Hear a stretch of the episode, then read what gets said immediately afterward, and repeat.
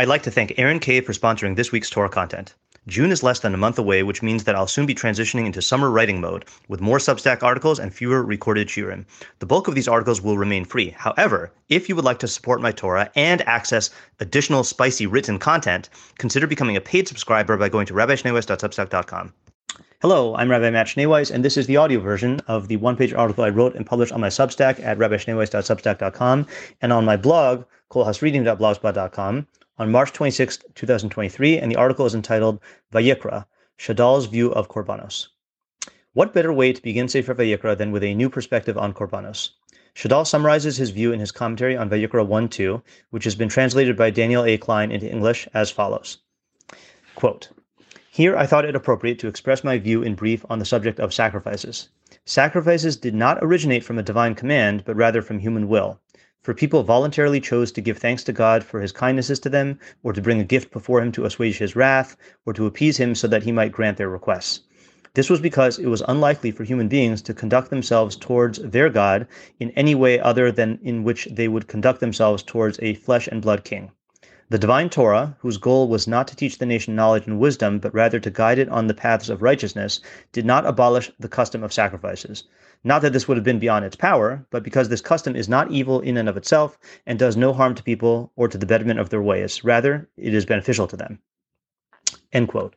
If we pause here, Shadal's approach is reminiscent of the Rambam's. See the Nevuchim 332. The Rambam similarly holds that korbanos originated in human will and are not endorsed by Hashem as a primary objective of the Torah.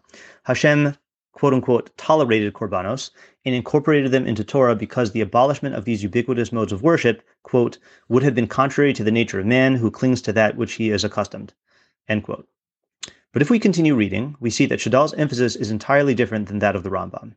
Quote, if the Torah had announced to the people that God had no desire for burnt offerings or sacrifices, the next day they would have said, What desire does God have that we be righteous, and what would it profit us to perfect our ways?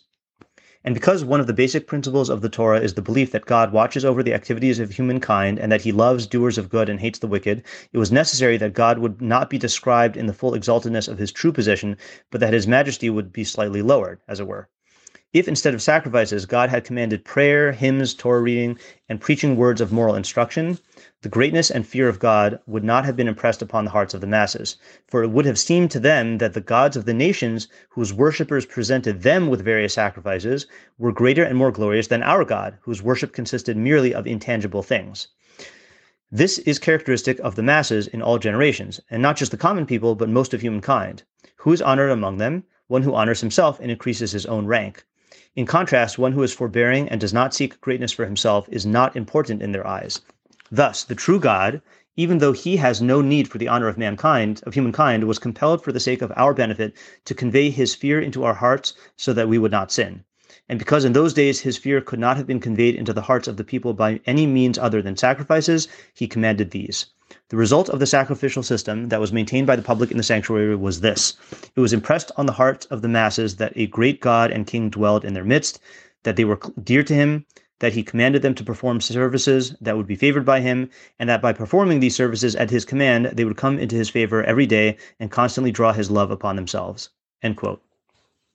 Whereas Rambam holds that Hashem retained korbanos because their abolition would have been too shocking to the masses, Shadal maintains that korbanos were necessary for kavod malchuso, the glory of God's kingship, which in turn was necessary for the Torah's true goal of promoting righteousness through obeying God's will.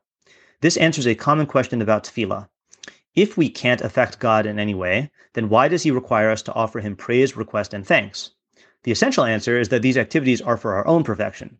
Based on Shadal, we can add that if we didn't daven to Hashem as the other nations pray to their deities, this would diminish Hashem's kavod in our own eyes, which would detrimentally affect our relationship to his will. If you've gained from what you've learned here today, please consider contributing to my Patreon at www.patreon.com slash Rabbi Schneeweiss.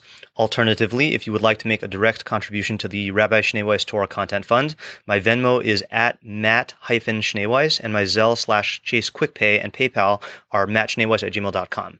Even a small contribution goes a long way to covering the cost of my podcast and will provide me with the financial freedom to produce even more Torah content for you. If you would like to sponsor an article, shiur, or podcast episode, or if you are interested in enlisting my services as a teacher or tutor, you can reach me at rabbischneeweiss at gmail.com. Thank you to my listeners for listening. Thank you to my readers for reading. And thank you to my supporters for supporting my efforts to make Torah ideas available and accessible to everyone.